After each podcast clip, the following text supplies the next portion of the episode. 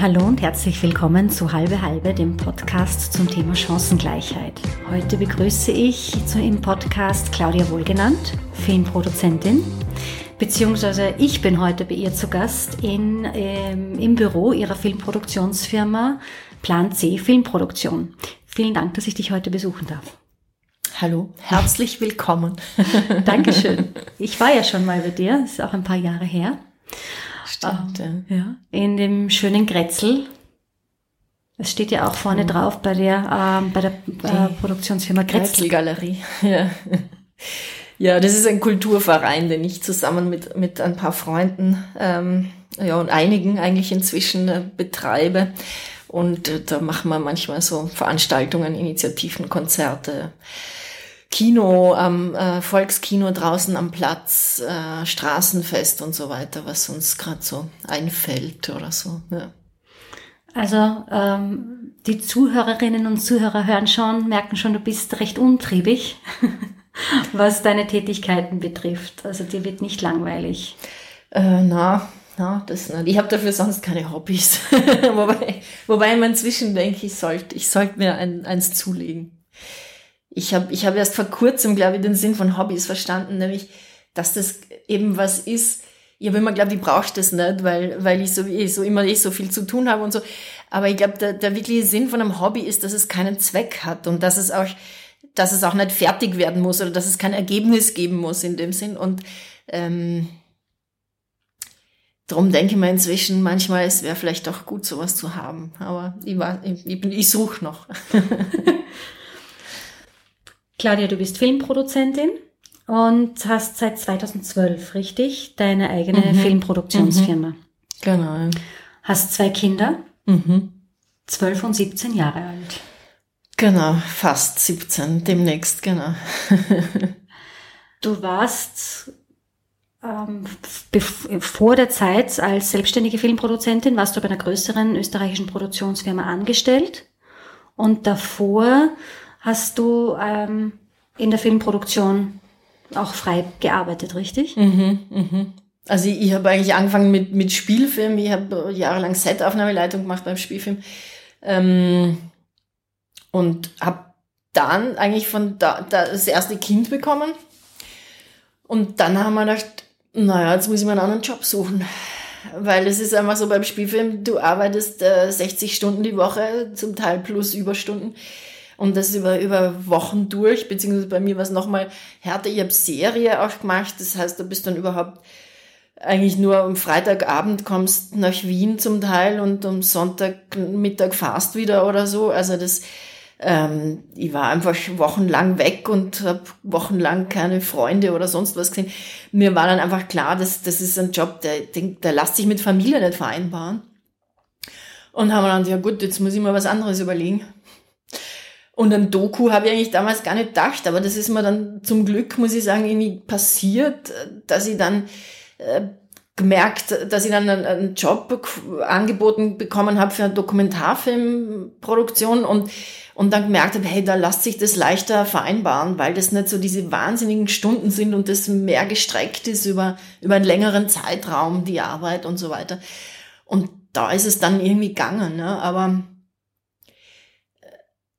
ja, also ich, ich, ich habe da damals auch gelernt oder, oder seither verstehe, wie, wie, eh, wie familienfeindlich eigentlich die Filmbranche als solche ist und halt auch wie, wie, wie wahnsinnig sowas wie 60-Stunden-Woche ist. Ja, also das, das ist einfach auch überhaupt nicht vereinbar mit, für irgendwen. Ja, also ich habe auch bei, bei diesen Serien oder so, auch, auch die Männer, die da gearbeitet haben, die haben ja auch wochenlang ihre Kinder nicht gesehen. Ja, also das, ich denke mir auch immer, ja, also inzwischen, ich springe jetzt so ein bisschen, aber in, inzwischen ähm, bin ich auch bei, bei, einer, bei einer, also einerseits Mitglied bei FC Gloria und, und auch sonst, also es, es tun sich die Frauen vermehrt auch zusammen in der Branche eben, weil, weil viele sehen diesen Druck und, und, und diese, diese Schwierigkeiten dieser Rahmenbedingungen, ja, und ähm, Kannst du kurz erzählen oder erklären, äh, was FC Gloria so. ist, bitte?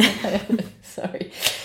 Ähm, FC Gloria ist ein, ist ein Verein ähm, Frauen, wo, wo sich Frauen aus allen möglichen Branchen im, im Film zusammentun. Also das geht von der Kostümbildnerin bis zur Regisseurin oder so, ähm, bunt gemischt ähm, und, und dran arbeiten, die, die Rahmenbedingungen, die Sichtbarkeit von Frauen, die, die Aufstiegschancen, die Möglichkeiten zu verbessern. Die haben ganz viel initiiert auch sowas, das österreichische Filminstitut macht inzwischen einen Gender Report. Das geht eigentlich auch auf eine Initiative von FC Gloria zurück, dass, dass mal diese Zahlen überhaupt erfasst werden, dass mal, dass mal klar am Tisch liegt, was, was eigentlich, wie groß das Problem ist, dass, dass die Ungleichheit ist, die, die wir haben in der Branche.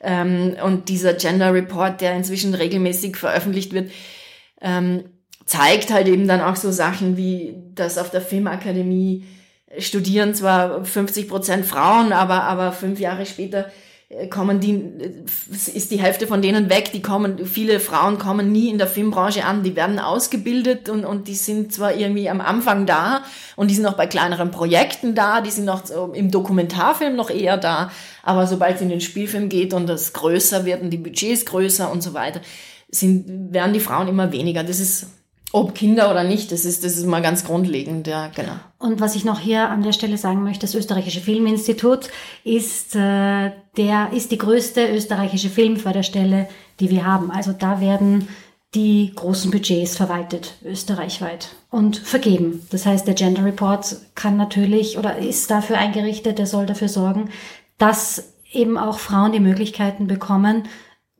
entsprechende Budgets zur Verfügung zu, gestellt zu bekommen. Mhm, genau. Und ohne Filmförderung in Österreich gibt's keinen Film. Das stimmt, ja.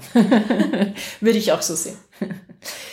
ähm, ja, also um nochmal zurückzukommen, grundsätzlich äh, diese 60-Stunden-Woche ist, ist, ist halt wirklich ähm, schwieriger. Und ähm, es gibt jetzt neben FC Gloria, was wir jetzt gerade erklärt haben, auch noch eine, eine sehr informelle Gruppe von Produzentinnen und Produzenten, Producerinnen, so ein kleiner Stammtisch, sage ich mal, ähm, Zusammenschluss, ähm, wo wir, wo wir auch drüber reden, wie das mit mit dieser 60-Stunden-Woche, ob man die nicht mal irgendwie äh, verändern könnte, ja, und mal runtergehen auf eine 40-Stunden-Woche, wie es eigentlich in anderen Branchen auch üblich ist. Wieso ist es so, dass äh, gerade die Filmproduktionsseiten so geballt sein müssen?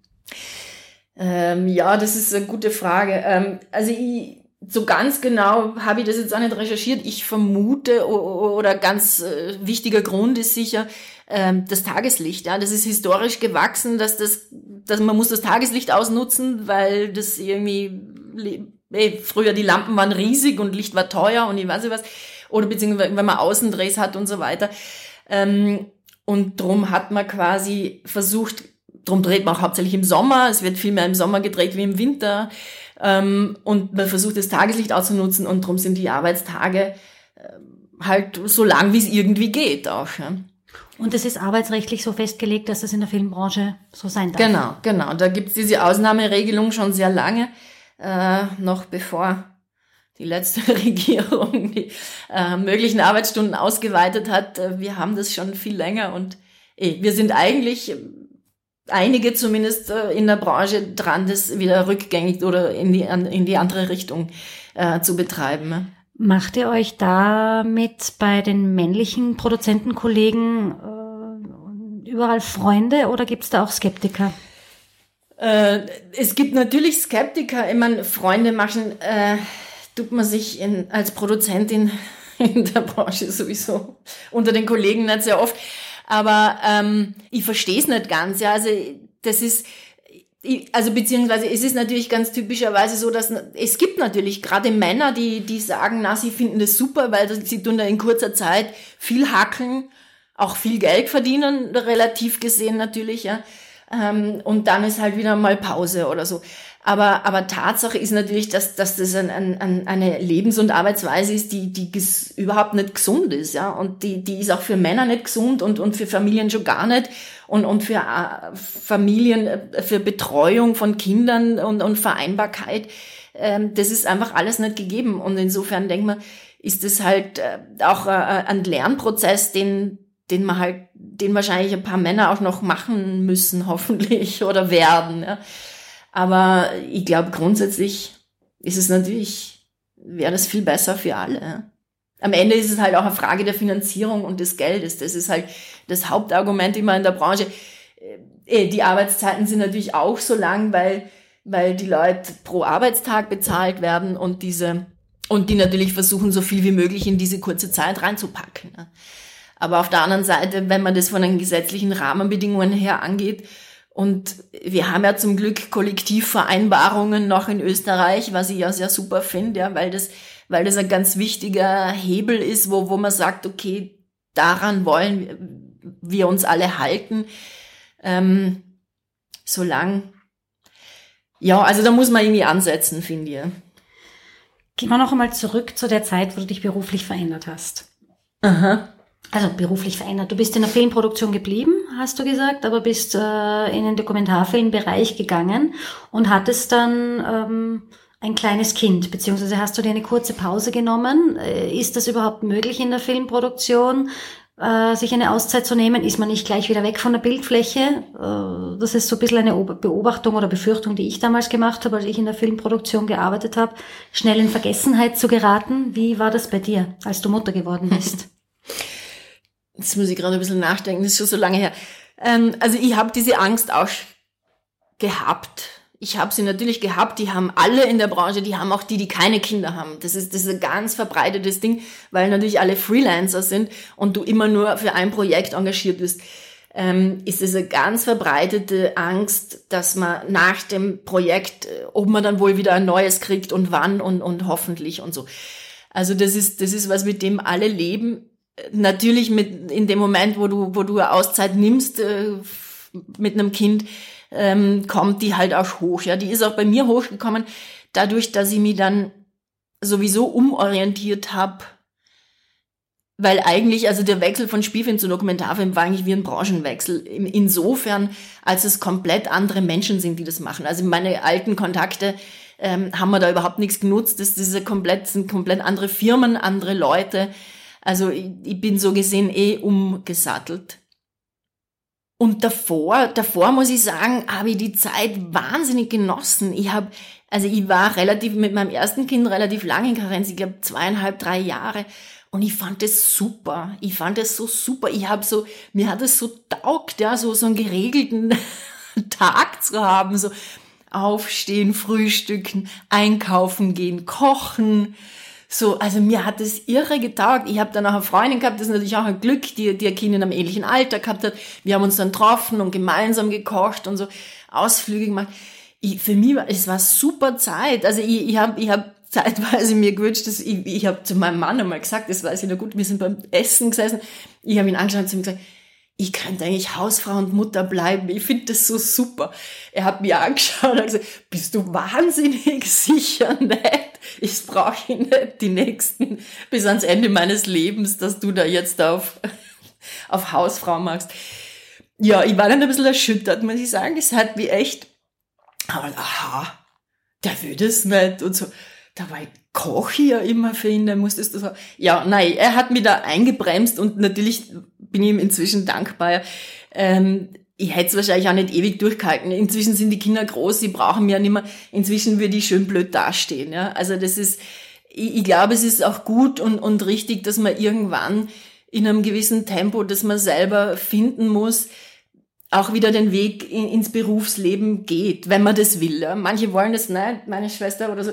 Oder später, ja, die bleiben ein paar Jahre, aber ich finde es schon okay, wenn man weil man sich die Zeit auch gönnt, ja. Also ich, ich, und diese Angst, die, da sollte man sich ja nicht verrückt machen. Echt, da bin ich, das versuche ich auch immer wieder, also gerade in meiner Branche, Frauen zu sagen, ja, mach die nicht, mach die nicht wahnsinnig wegen dem, du wirst schon wieder was finden, die, die vergessen die nicht jetzt so schnell, ja.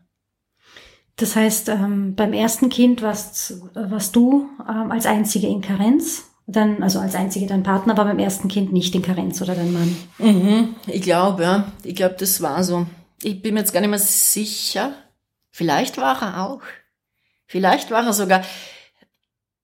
Dadurch, dass wir beide selbstständig sind, ist es natürlich alles ein bisschen einfacher auch, ja. Also, Ähm, Im Grunde genommen gehst du ja nicht in Karenz, du beziehst Kinderbetreuungsgeld und und arbeitest halt in der Zeit weniger, ja, meistens dann eh nicht nix, weil, weil du es halt selbstständig, dann arbeitest halt am Abend mal zwei, drei Stunden oder so.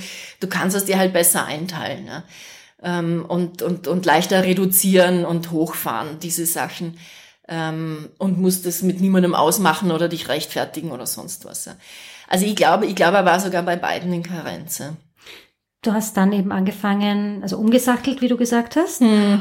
Ähm, und hast dann ein paar Jahre später dein zweites Kind bekommen. Da hast du aber schon im Dokumentarfilmbereich gearbeitet. Mhm. Aber ich habe dann auch mit dem zweiten Kind, ja, das, das war auch lustig. Da habe ich, hab ich früher wieder angefangen, Jobs zu suchen. Da habe ich, das war lustig, weil da, da habe ich dann ey, mit meinem mit meinem Lebensgefährten ausgemacht. Er hat ein Büro gehabt, ein kleines, und und ich habe ausgemacht, dass ich einmal die Woche ähm, in sein Büro gehe und er daheim bleibt, einen Nachmittag oder so und, und ich dort so ein bisschen für mich bin und ein bisschen anfangen wieder Job suchen und ein bisschen schauen und so. Und dann habe ich wirklich, dann bin ich nochmal hin in das Büro und ich fand das super. Das ist nur die Idee, also wenn man so ein kleines Kind hat und dann das erste Mal wieder allein raus darf, ja, so ganz ohne schwere Taschen, ohne Baby umgeschnallt oder so. Das ist ja schon mal super, ja. Und dann so zwei, drei Stunden allein in einem Büro und man hat nichts, was man jetzt, also und man kann so ein bisschen für sich sein und das fand ich super. Nur leider habe ich dann wirklich, ich glaube, eh, an meinem zweiten, dritten Tag dann dort äh, von, einem, von einem Job gehört, der mich sehr interessiert hat und für den ich mich dann sehr kurz entschlossen beworben habe und den ich dann auch gekriegt habe. Und, und das war dann auch so, was auch sehr typisch wieder für meine Branche ist, so quasi, ja, kannst nächste Woche anfangen, so quasi. Ne?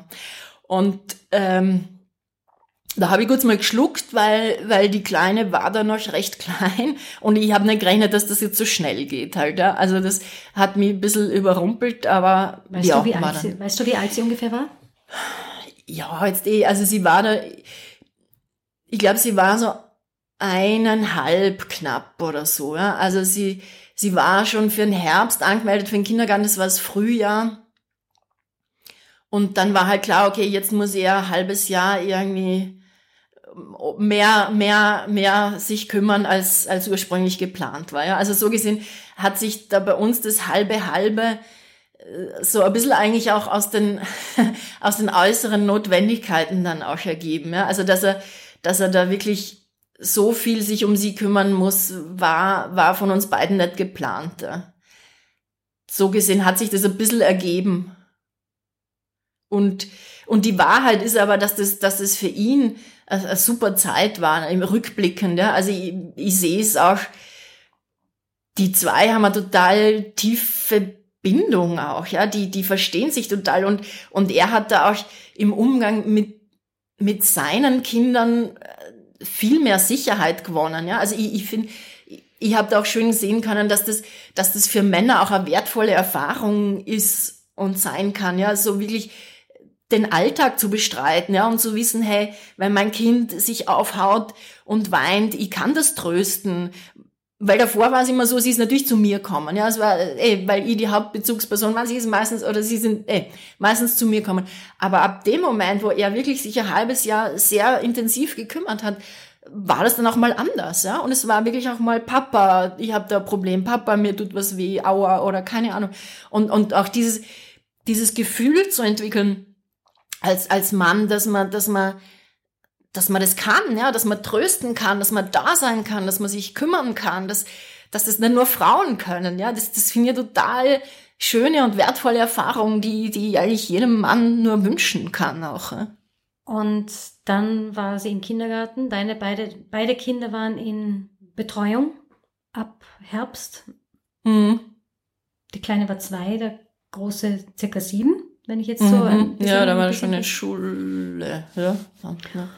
Da war ich dann, da war ich dann zum ersten Mal in meinem Leben fix angestellt. Das, das war eben auch der Grund, warum das für mich dann so verlockend war und, und ich das nicht ausschlagen wollte, weil das, weil das eben eine fixe Anstellung war mit einem überschaubaren, also das war 30 Stunden war es damals und ich mir gedacht habe, sowas findest du nie wieder. Ein fix, einen fixen Job in unserer Branche, das ist so wie, wie ein Joker im Lotto oder so.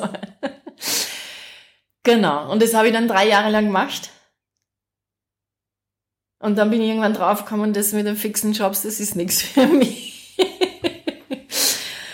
und genau in der Zeit haben wir uns kennengelernt, das weiß ich noch. Das war so deine, äh, die Endphase deines Angestelltenverhältnisses, wenn ich jetzt mich mhm. zurückerinnere. Ja, 2012. wahrscheinlich, ja. Mhm. Weil du 2012 dann deine Firma, deine eigene gegründet hast. Ja. Und dann ist es aber nicht bei 30 Stunden geblieben. Na, mit der eigenen Firma war es ein bisschen mehr wie 30 Stunden. Ja, wobei es war ja davor auch, ja, das ist natürlich, ich meine, in unserer Branche ist es ja immer so, es ist sehr, sehr punktuell halt auch, ja. Ich meine, wenn man, wenn man gerade einen, Film, was er sie am Fertigstellen ist oder Dreharbeiten hat oder in, oder Kinostart hat, ja, oder so Festivals laufen, dann geht das halt mal, äh, eh, oft auch in die Nacht hinein, gerade auch wenn so Abendveranstaltungen sind oder so, keine Ahnung. Ähm, ja, das ist halt so. Auf der anderen Seite, ich muss sagen, auf der anderen Seite als Produzentin oder auch als Selbstständige, ich habe dafür umgekehrt die Möglichkeit, wenn mein Kind im Kindergarten am Nachmittag um halb drei eine Tanzvorführung macht oder was weiß ich, Buchstabentag in der Volksschule, dann mache ich mal einen halben Tag frei und gehe dahin. Ja. Und das, das habe ich auch immer wieder gesehen. Ja. Du, du siehst natürlich, welche Eltern da zu sowas äh, kommen können und und welche nicht, ja. Und es sind natürlich, also die, die, die, die einen sehr geregelten ähm, Job haben beim Biller oder was weiß ich, die um jede Stunde, was weiß ich, vorher lang ansuchen müssen, die sind dann oft eher nett da. Und so Freelance-Menschen oder Selbstständige tun sich da viel leichter. Ja? Also ich finde, es hat natürlich als Selbstständige macht man oft einmal Stunden und äh, viele Stunden, ja. Aber umgekehrt habe ich die Möglichkeit, ich kann auch mal am Freitag frei nehmen und arbeite dann halt am Sonntagabend meine E-Mails ab oder so. Ja. Es hat alles zwei Seiten. Ich, ich würde mich da, ja, ich, ich denke mal, in, in Wahrheit ist es auch sehr, sehr typbezogen, was, was einem mehr liegt. Ja. Beziehungsweise umgekehrt ist, ist halt was, was ich irgendwann ein bisschen, äh, wie soll ich sagen, schmerzhaft lernen habe müssen oder immer noch dabei bin zu lernen. Und das ist natürlich was, was viele Selbstständige auch immer wieder beschäftigt, ist halt das, dass ich mal wirklich meine Pausen nehme, ja? dass ich, dass ich nicht zu viel mache und nicht immer mache, dass ich, dass ich auch mal wirklich runterfahre und sag so, und jetzt ist genug, ja, und jetzt ist Wochenende oder so dass ich nicht dauernd irgendwie am Handy bin und schaue und, und, und überlege und, ah, und dann fällt mir das noch ein und dann fällt mir das noch ein. Also das, das sind halt eher so die Gefahren, ja, dass man, aber das ist in Wahrheit eine, Disziplin und eine Organisationssache und, und hat jetzt, ist nicht die Schuld vom, vom Job oder von den Anforderungen grundsätzlich. Ja. Dein Mann ist auch selbstständig. Mhm. Das heißt, wenn ihr wie sieht das jetzt in der Wochenplanung bei euch aus? Ihr seid beide recht flexibel, das heißt, äh, je nachdem, wer, wie, wer welche Termine in der Woche hat, so sind auch bei euch, so regelt ihr untereinander die Zuständigkeiten, äh, beziehungsweise sind jetzt eure Kinder auch schon größer, aber ein paar Dinge sind halt doch zu tun. Einkaufen gehen, mal kochen, weil das Essen kocht sich auch nicht allein. Wie, ähm, wie geht ihr da vor? Habt ihr da untereinander fixe Abmachungen oder ist das spontan? Ja, ja, das, das mit den fixen Abmachungen. Ich habe das immer wieder mal probiert. Ich habe immer wieder mal anläufig mal, wo ich dachte, boah, dass wir, dass wir wirklich immer erst jeden Abend irgendwie ausmachen, wie der nächste Tag ist und so, das macht mich wahnsinnig. Wir müssen einen Plan machen und ausmachen, okay, ich koche am Montag, du kochst am Dienstag, da, da, da. Das hat in Wahrheit, ich weiß nicht, keine Woche funktioniert. Ja. Es ist, also es ist es ist schon mal gut, immer wenn die Kinder dann mal ihren Stundenplan haben, ja, und wenn es mal das Grundgerüst steht und man weiß, okay, wann, wann, wann gehen sie, äh, was weiß sie, haben sie im Nachmittag Unterricht, wann ist dieses, wann ist jenes, und da drumherum baut man sich dann so ein bisschen eine Grundstruktur. Aber Tatsache ist auch das, ja, dann eh, so wie heute wieder meiner Tochter entfällt heute Nachmittag das Turnen, da kommt sie früher. Es ist schon wieder alles anders. Ja. Also das, das fix ausmachen hat eigentlich nie funktioniert. Ähm, so gesehen wird es relativ kurzfristig ähm, besprochen, immer wenn am Vorabend meistens oder so, wenn klar ist, wie der nächste Tag ist. Und dann wird kurz besprochen, okay, wer kommt zum Essen, wer kommt wann, wann. Manchmal sind wir erst alle am Abend mit daheim oder so. und dann wird es ausgemacht. Tatsache ist auch, wir haben, wir haben viele Jahre, ich meine, wie du sagst, die Kinder sind jetzt schon größer und es ist, es ist jetzt nicht mehr so viel abholen, hinbringen, zum Tanzen bringen, dieses, die machen ihre Wege allein und so, das ist alles nicht mehr so aufwendig, wie es, wie es auch schon war. Ja. Und das waren schon zehn Jahre, muss ich sagen, wo, wo wir auch viel gestritten haben, ja, wo, wo eigentlich unser Hauptstreitpunkt das war, wer macht wie viel. Und so, und, und eigentlich auch immer wieder so aus, einer war unzufrieden, hat gefunden, der andere macht, macht viel zu wenig oder gar nichts und, und das war dann der Streit, ja, und, und meistens, es war dann aber immer auch gut zum Schluss, weil, weil in dem Moment, wo wir geredet haben, hat sich dann eh immer gezeigt, dass jeder das ihm Mögliche macht ja? ähm, und, und halt so viel einbringt, wie ihm gerade möglich ist und, und hat dann auch die Möglichkeit gehabt zu erklären, was ihn sonst noch beschäftigt oder was sonst noch für Druck oder, oder Arbeitsanforderungen sind und warum das halt das ist, was gerade möglich ist.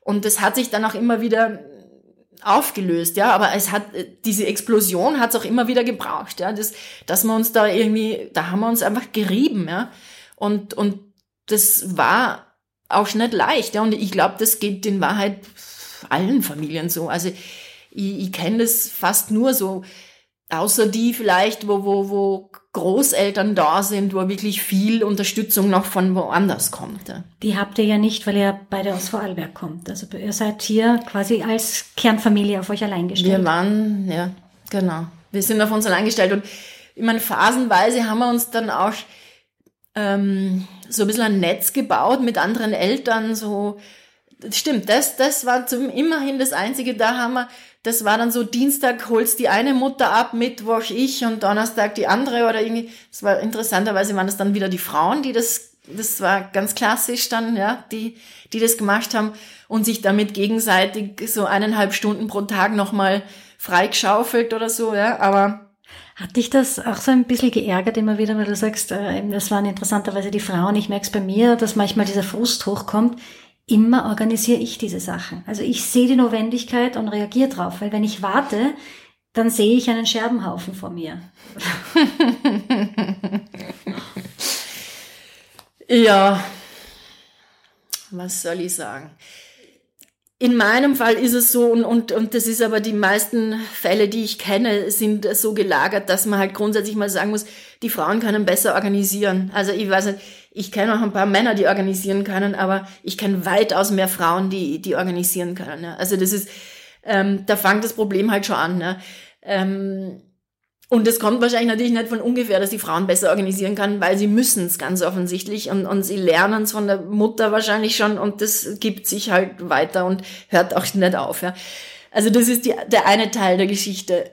Der andere Teil, würde ich sagen, ist der, und, und das sehe ich schon auch, je mehr ich mich rausnehme, und das, das ist jetzt natürlich auch mit dem Größerwerden der Kinder und dem, dass ich wieder mehr reise auch, mehr beruflich weg bin oder, oder wirklich äh, länger nicht da bin oder halt eh, ähm, tageweise zumindest oder so. Er kann es dann eh, ja. Also wenn ich weg bin, er, er kann es dann eh. Also es ist, es, es passiert denn, also in meinem Fall passieren keine Scherbenhaufen mehr oder ich weiß nicht, ob sie jemals passiert wären, aber es ist natürlich auch viel, viel loslassen. Ne? Also ich kann mich erinnern, was, was bei uns zum Beispiel, und das ist vielleicht ein schönes Beispiel auch, ja, ich habe ich hab meinen Lebensgefährten, wenn mein Lebensgefährte früher gekocht hat, hat er mir immer ausgekaut aus der Küche, weil ich dann immer angefangen habe, ihm Ratschläge zu geben oder ihm herumzudrehen, die Flamme ein bisschen kleiner drehen oder irgendwie rühren oder irgendwas. Das hat ihn wahnsinnig gemacht und ich war, aber ich habe ihm immer das Gefühl vermittelt, ich kann es besser und ich weiß besser. Ich habe es auch besser gewusst, finde ich. Aber er hat auch recht gehabt, dass er mich ausgekaut hat, ja, weil, weil es natürlich ihn verunsichert hat und, und, und ihm nicht ermöglicht hat, da irgendwie das in Ruhe selber zu machen. Ne? Und so gesehen denke ich mir, es braucht zwei dazu, ja. Es, es braucht einerseits die Männer, die sich da mehr engagieren und einbringen. Und es braucht aber auch die, die Frauen, die, die das ein bisschen loslassen und, und den Raum freigeben. Ja? Also in dem Moment, wo du als, als, als Mutter mehr arbeitest und weniger verfügbar bist, muss er das eigentlich eh ausfüllen. Ne? Meinst du, dieser Mechanismus, würde gesamtgesellschaftlich erleichtert, also dass der Mann automatisch die Aufgaben übernehmen muss, wenn die Mutter nicht präsent ist, wenn es so, wie es, so etwas wie eine verpflichtende Karenzzeit gibt für Männer? Auf jeden Fall.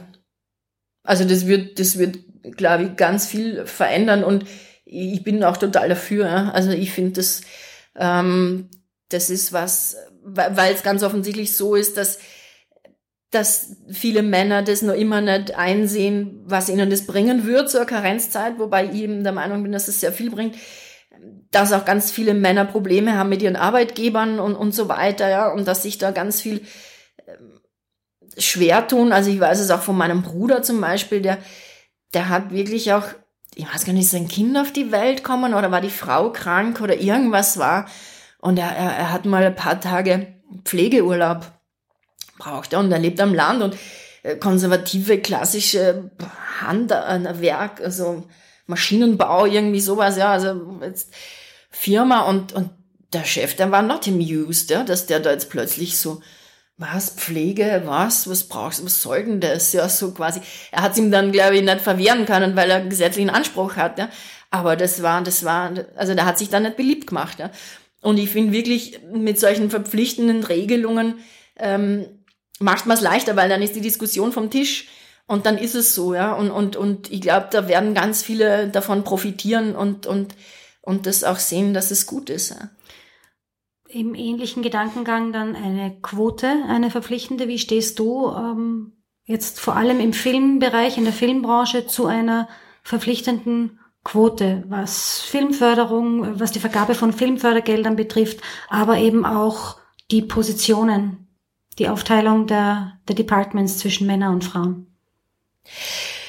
Also grundsätzlich bin ich tendenziell äh, immer Befürworterin von, von Quotenregelungen, weil, weil sie weil sie schneller und wirksamer was, was bewegen, glaube ich. Und auf der anderen Seite jetzt ganz spezifisch auf die Filmbranche gesprochen, ähm, und das, was das österreichische Filminstitut äh, in, in den letzten Jahren in dieser Debatte versucht, ähm, muss ich sagen, bin ich eigentlich eh relativ überrascht, weil allein durch diesen Gender Report, ja, allein dadurch, dass diese Zahlen mal so klar am Tisch liegen, hat sich schon wahnsinnig viel verändert. Ja. Also gerade auch in, in der Diskussion mit Männern, ja, weil, weil Zahlen, die, die, die lügen ja nicht, sage ich jetzt mal, ja, die, die sind ja wirklich und das, und die sind einfach erstaunlich, ja, und du kannst da auch nicht viel herumdeuten oder so, weil eigentlich du musst da dann einfach ehrlich sagen, ja, das ist komisch, ja, und das ist, es ist nicht logisch, dass, dass Frauen nur kleinere Filme kriegen und Regisseurinnen und dass es so wenige Produzentinnen gibt und so. Das ist, das ist nicht logisch und wir reden ja da von Budgetunterschieden jetzt wirklich im Extremfall das höchste Budget insgesamt? Ein österreichischer Spielfilm hat so, was weiß ich, zweieinhalb bis fünf, sechs, sieben, keine Ahnung, das, Millionen, sowas. Ja. Das ist eine Handvoll von Filmen pro Jahr, die produziert werden. Und die anderen, welche Größenordnung haben wir dann bei den klassischen Produktionen, wo Frauen Regie führen? Im Spielfilmbereich? Also das kann man jetzt so schwer sagen als, als Beispiel, weil natürlich, ich meine, wie viele Frauen führen pro Jahr Regie? Ein, zwei, ja. Also da, da kann ich schon keinen Durchschnitt jetzt äh, nennen oder so, ja. Das, das kann man fast schon an Einzelbeispielen dann festmachen und das ist natürlich auch von Jahr zu Jahr ganz unterschiedlich, ja. Und natürlich, dann sind manche Projekte sind Co-Produktionen mit, was weiß ich, vielleicht sogar äh, amerikanischem oder, oder deutschem Partner, sprich äh, viel mehr Geld und so also man kann es schwer vergleichen, aber, aber, aber die, die Tendenzen sind klar, ja, und die zeigen sich auch über die Jahre, ja. Also eh, man kann es auch nicht an einem Jahr zum Beispiel festmachen, weil das, dafür ist auch die Branche zu klein mit diesen 20, äh, 30 Filmen pro Jahr, die da hergestellt werden. Ne? Aber, aber über die Jahre sieht man einfach, dass das, dass das irgendwie eine totale Schieflage hatte. Die du aber gesagt hast schon, die jetzt dabei ist, sich zu ändern, vor allem durch diesen äh Gender Report auch vom Filminstitut. Durch den Gender Report und, und was jetzt eben, es ist viel diskutiert worden, eh, auch über Quote und so weiter. Da hat es natürlich auch Widerstand gegeben gegen die Quote.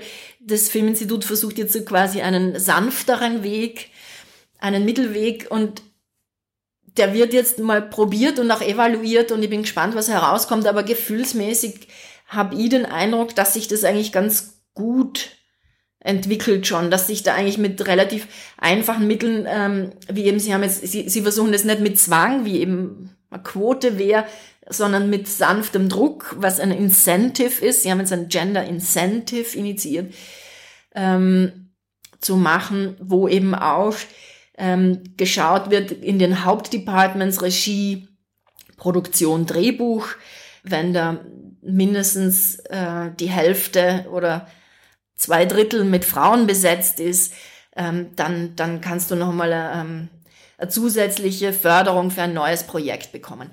Das ist, das ist ein Anreizmodell, von dem ich das Gefühl habe, dass es, dass es zumindest für viele Frauen einiges bringt, weil, weil mein Eindruck auch ist, ähm, gerade auch Regisseurinnen, Autorinnen werden jetzt vermehrt gesucht und nachgefragt, aber auch im Teambereich und so. Also weil diese, diese drei Hauptdepartments, wenn da viele Frauen sind, dann, die bringen auch wieder Frauen mit. Die bringen auch Frauen nach und ich habe das Gefühl, da, da tut sich gerade schon einiges. Ja. Wie, wie effektiv das dann wirklich ist, wird sich zeigen. Wir sind gespannt, was sich tut. Hm. Vielen Dank, Claudia, für deine Zeit und deinen Einblick in die österreichische Filmbranche und der Vereinbarkeit mit Familien. Ja, gerne. Danke für deine Fragen und das Gespräch. Und danke fürs Zuhören und bis zum nächsten Mal. Tschüss.